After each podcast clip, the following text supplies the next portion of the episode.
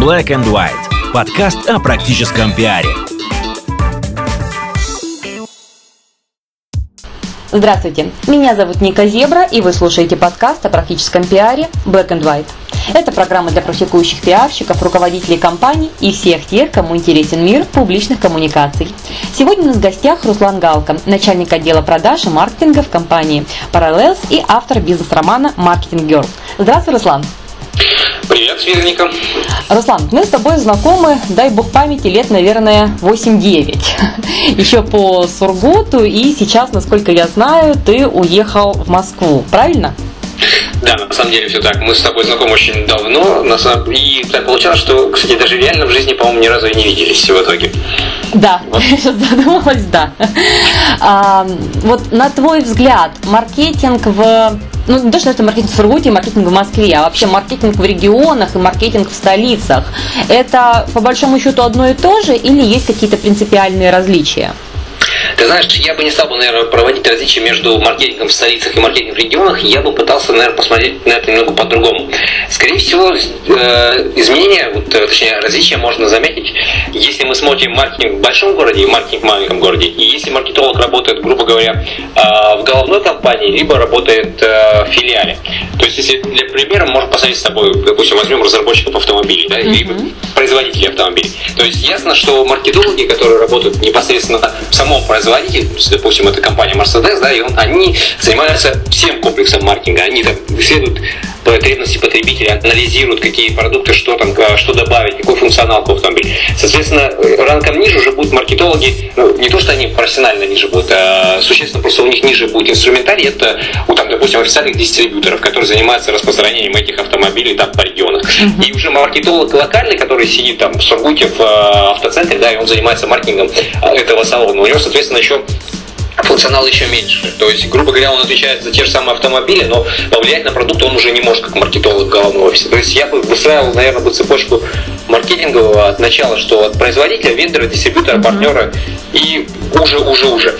И, соответственно, чем э, маркетолог ближе к клиенту, тем он больше владеет различными инструментами. То есть, если, допустим, мы с тобой работаем в Сургуте, то мы с тобой и на Дудежнице были, и маркетинг, там, исследования uh-huh, провести, uh-huh. и рекламную кампанию организовать и прочее. А чем выше, то там, соответственно, все более и более узкая специализация. То есть, там, в больших компаниях, там, один маркетолог, если не один, а 5-6, может отвечать только за онлайн-продвижение, э, еще большее количество может отвечать за какие-то другие аспекты маркетинга. И здесь получается, что э, если выстраивать, да, вот Вячеслав, что если ты работаешь непосредственно в самом производителе, ты знаешь своего клиента лучше, да, но в тот же самый момент э, маркетолог, который находится в полях, ему надо твой продукт продать клиенту, понять, как его правильно спозиционировать. То есть ты в головном офисе видишь, да, думаешь, что да, твои машины покупают там люди там 30-40 лет, uh-huh. такого-то, такого-то дохода. На самом деле маркетолог, который в конечном городе узнает, что твои маркетологи покупают твою машину, покупают люди, которые там владельцы маленького бизнеса, допустим, и он уже, соответственно, адаптирует твое предложение. И еще какое отличие можно заметить, в принципе, вот меня это очень сильно, э, точнее, это один, наверное, самых трудных моментов при переезде, то, что все равно, когда ты работаешь в маленьком городе, у тебя э, больше возможностей для контакта, э, больше возможностей для правильного пиара. Вот, потому что в Москве, допустим, да, мне выстроить пиар, мне огромное количество разных изданий, и к ним, соответственно, э, стучаться все, кому не лень, и работать очень сложно. А в другой момент, если ты работаешь, допустим, в Сургуте, да, то ты можешь, я лично, допустим, знал там Собственно, телефонной книге, да, эти контакты всех, кто тебе нужен. В этом плане там пиар в маленьких городах, мне кажется, он намного эффективнее и проще. Потому что, допустим, смотреть по нашей компании, да, я занимаюсь здесь продажами один в нашем регионе, но в то же самое время у нас в компании три пиарщика. Потому что э, понятно, что э, на Россию все это здесь надо больше штат именно пиарщиков. Угу. А скажи, пожалуйста, вот э, согласно твоей этой теории э, деления маркетинга, в том числе по функционалу и по э, регулярному использованию более широкого круга инструментов, э, если переедет маркетолог из ну, давай так и будем, да, все время Сургут и Москва. Мне кажется, будет то есть, об, некий образный Сургут и некая образная Москва. Вот если он переедет в Москву, соответственно, у него возникнет потребность в изучении достаточно большого количества инструментов, которыми раньше он именно на практике не оперировал, правильно? Ты знаешь, вот у меня, кстати, наоборот получилось. А, то, что изначально, немножко да, вернусь в свою биографию, uh-huh. я работал маркетологом в торговом холдинге и отвечал за маркетинг сети АЗС. Uh-huh, uh-huh. И, собственно говоря, с тех пор мы с тобой знакомы.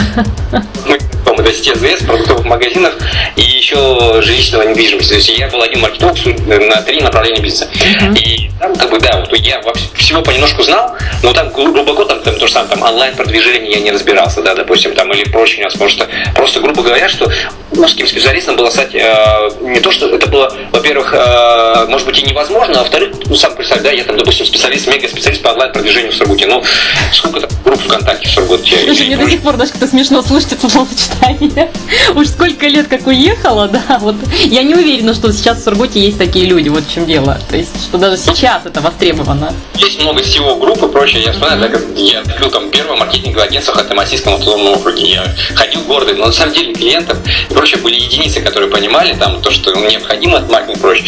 Потом, да, я устроился работать в Microsoft, соответственно, там как-то я уже увидел, что структурировано, все весь функционал разработано, что э, за каждый там отрезок бизнеса отвечает один человек. Самое больше меня что удивило, да, что там а, за большинство бизнес-решений вопросов отвечает различные нанятые агентства. То есть, если человек решил, там, там решил провести какой-то ивент, они нанимают одно агентство. Если ему там надо публикация в прессе, нанимают другое одно агентство. По узкой специализации, понятно, что благодаря этой узкой специализации а, человек становится там реально профессионалом в чем-то в одном хорошем. И тут, соответственно, мы как раз вот и затрагиваем нашу тему, да, то, что если ты переехал в столицу либо в Москву, э, здесь, конечно, будет играть роль твое непосредственно с профессиональное владение каком-то в одной узкой сфере. То есть здесь не нужны такие мега-специалисты, когда, как я там был в случае, что я все мог сделать по чуть-чуть, но на самом деле ничто не мог сделать идеально. Угу.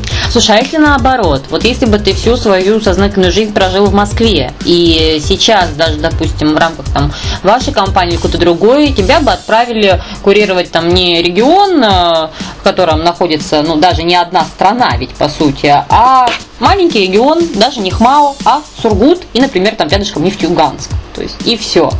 Ты бы справился вот именно с тем, что а теперь ты должен быть и чтец, и жнец, и на дуде играть, и желательно еще и петь было бы неплохо.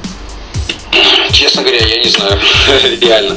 Потому что э, на самом деле вот в этом это очень острый вопрос, потому что представляешь, да, человек, вот, если ты всю жизнь занимаешься пиаром, сейчас тебя отправят, не знаю, заниматься в пиар, то же самое в Сургут или Нижневартовское, это ну, мне кажется, специфично весьма. Слушай, у меня не так много опыта работы по найму, но та, которая есть, я вспоминаю как не самые радужные моменты моей жизни.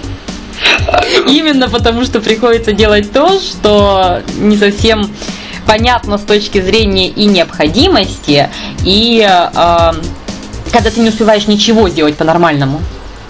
Ну, тут самый большой момент, ты знаешь, масштаб деятельности. Грубо говоря, что если ты понимаешь, что ты в регионе, у тебя, собственно, ресурсов меньше, э, на, потому что понятно, что ты, если в регионе, то есть однозначно ресурсов меньше. Если ты, конечно, не работаешь в какую-нибудь компанию, которая там головной офис находится прямо в этом регионе, mm-hmm. и ты из региона пытаешься развить бизнес уже на всю Россию. А, но это из Москвы или там из Питера, из крупного города делать намного проще, потому что все те же самые средства массовой информации, все партнерские отношения. То есть, э, допустим, я сейчас да, занимаюсь продажей программного обеспечения. Мне, чтобы выстроить дистрибуцию, надо встречаться с крупными компаниями, там, NVIDIA, MediaMart и прочее. Без Сургута это сделать было просто невозможно. Да, это планировать какие-то командировки регулярные и прочее. То есть, это ясно, что бизнес глобальный, есть какие-то центры принятия решений, где все компании держат там свои офисы, а, где большая часть находится платежеспособных клиентов. В Сургуте я, допустим, мог поднимать бизнес какой-то маленький, да, это если бы это был какой-то локальный там бизнес, не знаю, там, производство рыбы муксун, да, допустим, mm-hmm либо какие-то там э, национальные э, национальные там украшения, что-то что либо того. Но это в любом случае потом бы рано или поздно пришлось бы выстраивать правильную дистрибуцию, а выстраивать ее все равно проще из э, логистических центров. То есть это реально либо Москва, либо какие-то приближенные к этим города. Угу. А на твой взгляд, есть ли какие-то инструменты, которые сейчас а, отлично работают в регионах, но вообще никак не сработают в столице? Ты знаешь, мне сейчас кажется, что в регионах э, реально можно больших успехов достичь э, с помощью продвижения в социальной группы. Приведу два примера просто буквальных, на, с которыми мне попались на глаза недавно.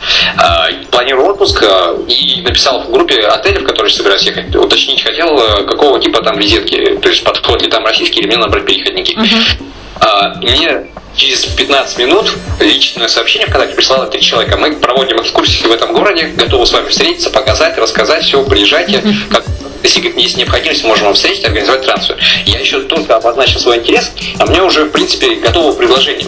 В принципе, а в регионах это еще проще сделать, потому что, э, собственно говоря, там продвинутое население, все достаточно, не все давно сидят уже в контактах, в фейсбуках, да, и ясно, что ищут информацию большинство там людей. Если это делать в сетях, там это больше, больше получается, грубо говоря, концентрация клиентов. Uh-huh попасть. То есть, если знаешь, что вот и проще, потому что я сейчас уже не видел никогда там среди своих московских друзей, что кто-то у меня там репостил какие-то сообщения, что там 10 раз репостни, там, и там кто больше лайков соберет, тот еще в регионах это еще работает. То есть все-таки социальные сети, да? А есть ли какие-то инструменты, которые сейчас хорошо работают в столицах, но не сработают в регионах в силу еще не готовности, например, регионов или аудитории а, к таким технологиям? А, ну, ты знаешь, тут даже так сразу, наверное, сходу и не сказать, в принципе. Если смотреть, да, допустим, вот какие инструменты используем мы в своем работе, ну, это понятно, скорее всего, что это контекстная реклама, это э, партнерство с крупными там сетями, дистрибьюторами и прочее. То есть э, главное знать, чтобы продукт был в тех местах, куда приходит покупатель. Если мысли есть на полке, то однозначно как бы рано или поздно нас купят.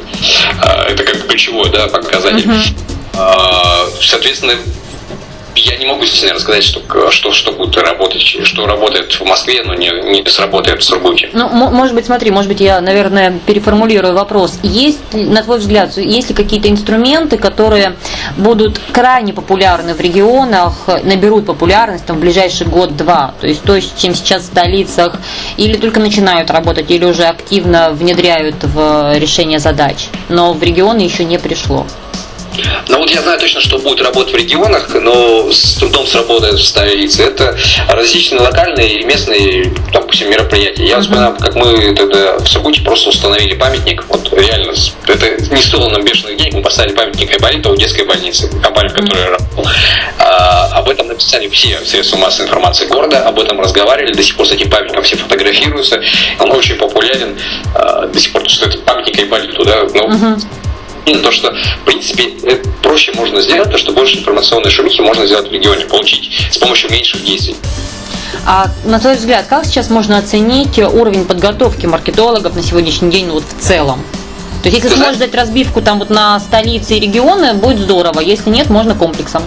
Сейчас я честно скажу, что сейчас намного проще стало, чем раньше. Я вспоминаю времена, когда я начинал еще, когда интернет, конечно, он был, но тогда не было нормальных блогов, тогда невозможно было, а, мало кто создавал свои собственные сайты. Сейчас, в принципе, информация распространяется вообще элементарно. Можно пройти на любые онлайн-курсы, можно обучиться как хочешь, можно подписаться на самых популярных там маркетологов зарубежных, можно подписаться на российских, читать, думать подбирать, экспериментировать. Благодаря этому, мне кажется, что сейчас невозможно продаться, сказать, что вот у меня там образование московское или у меня сургутское, там, причем у меня сургутское образование, но я, в принципе, работаю в международной компании и работаю в лидерах рынка, и я понимаю, что все это благодаря непосредственно самообразованию. А самообразование это все реально, это знание английского языка, это интернет, где все есть, в принципе.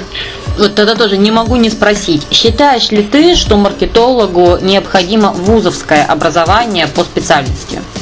У меня нет вузовского образования по специальности. А реально. Я, я думаю, что Потому что главное, вот, пишут там большинство современных авторов, да, это то, чтобы у маркетолога было это маркетинг синкинг, это то есть понимание там клиента, да, там uh-huh.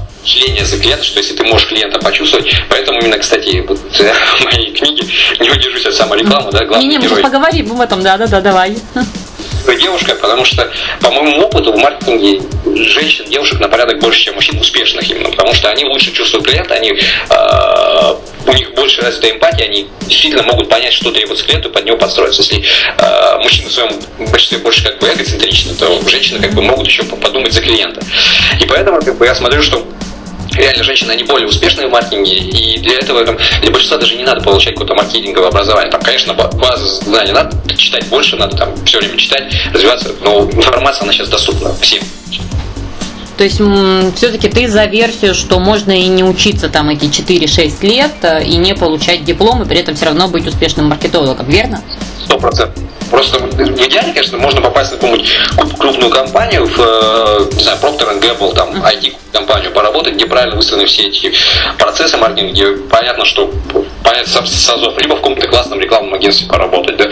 И когда ты работаешь, ты понимаешь, что как оно устроено, как работает, и исходя из этого у тебя будет весь необходимый сюда. Потому что до того, как я проработал в Microsoft, у меня было одно понимание маркетинга и всех этих процессов. Потом пришел в Microsoft, я понял, что отвечаю там, за регион Ханты-Мансийский автоокруг, у меня есть такие какие-то инструменты. Сейчас я отвечаю за всю Африку, за Ближний Восток и за Израиль. Я понимаю, что в Израиле работает в одно, а в России работает другое, да, в итоге. И все равно, как бы, благодаря тому, что больше опыта и больше возможностей работать напрямую с клиентами, как бы никакой необходимости в образовании у меня не возникало. Ну, ну как бы я обучался, конечно, самостоятельно, все время читаю, но момент в том, что мне кажется, что не обязательно высшее образование для маркетолога. Угу.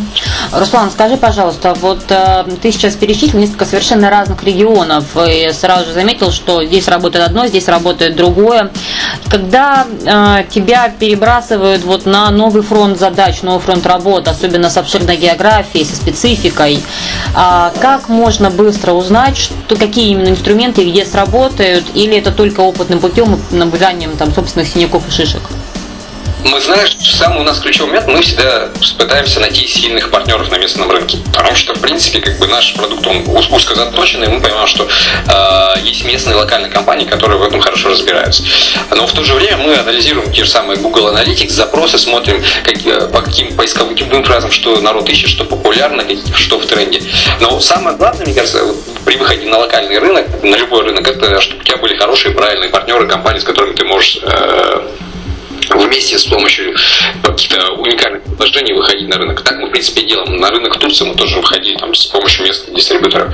А в Арабских Эмиратах мы тоже выходили через местные компании. Потому что самому устраивать э, все эти процессы это очень сложно. Есть компании, которые сильны, которые знают местные рынки, и лучше найти эти компании с ними и предлагать, в принципе, хорошие условия для партнерства и сотрудничества. Это, мне кажется, самый ключевой аспект. Mm-hmm.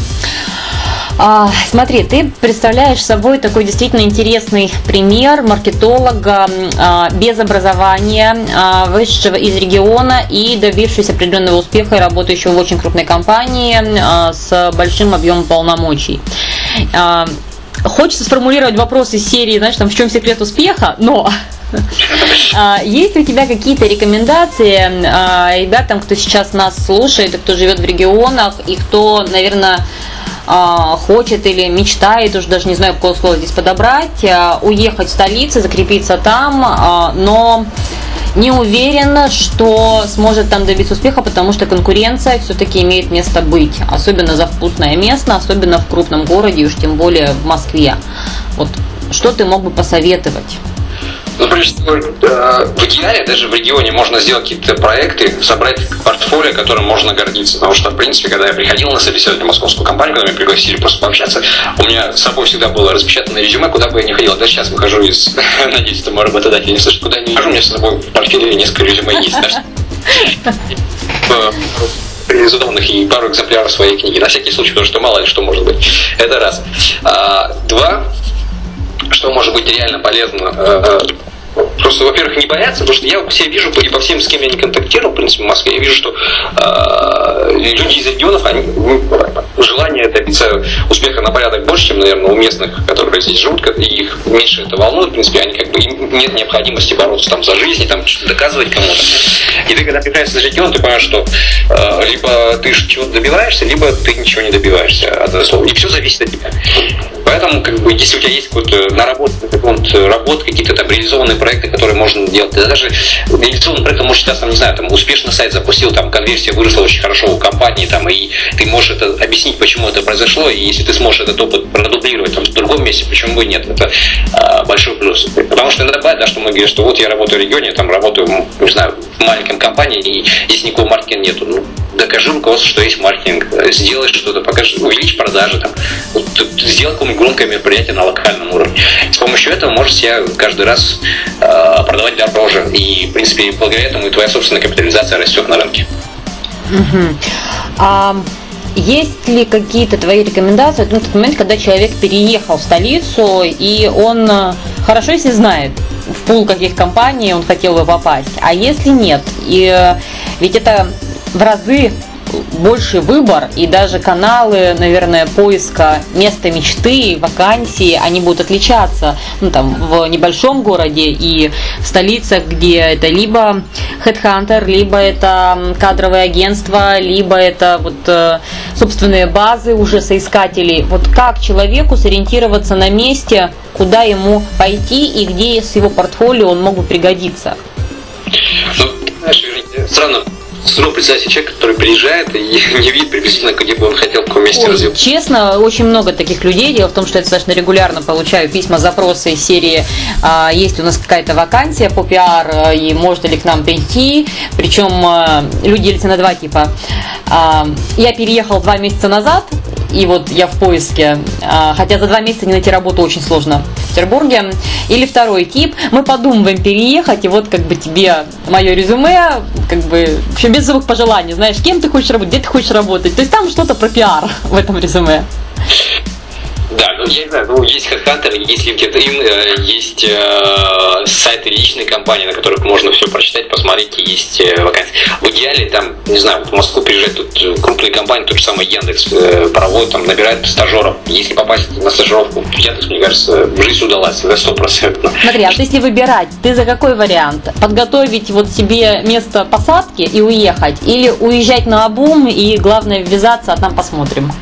Нет, ты знаешь, я никогда ничего на бум не делал. Вот даже при переезде в Москву у меня уже, собственно говоря, было предложение о работе, и было предложение еще из, Пяти- из Екатеринбурга, но в итоге я выбрал Москву, потому что думал, что рано или поздно мне придется все равно сюда переезжать. А, и я уже знал, куда я перееду, где я буду жить и что буду делать. Ну, может, из-за того, что у меня уже жена была, семья, как бы ответственность и прочее. Но если хочется что-то поменять, в принципе, в Москве я думаю, что и в Петербурге, и в любом городе крупном, если ты переезжаешь в более крупный город, чем ты живешь, всегда больше возможностей для работы. Потому что, в принципе, если смотреть на, вот, на рынок, да, если, не знаю, маленький город, да, там одна парикмахерская, большой город, там уже 10 парикмахерских.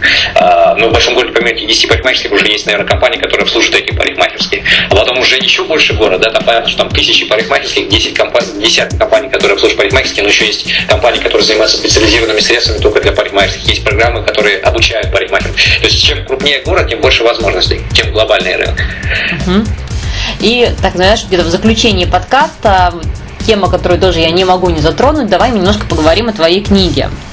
А, Бизнес-роман Marketing Girl. Бизнес-роман. Что это за жанр такой интересный?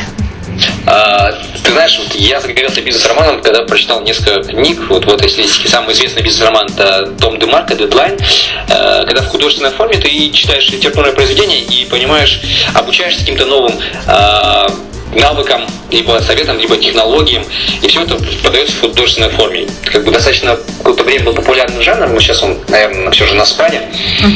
Именно бизнес-роман, потому что, не знаешь, хотелось написать книгу, от которой было бы э, не так легко оторваться, да, которую читатель бы затягивал. Понятно, что для любой книги, чтобы ее читать, нужен сюжет. Если, если есть сюжет, должен быть и главный герой.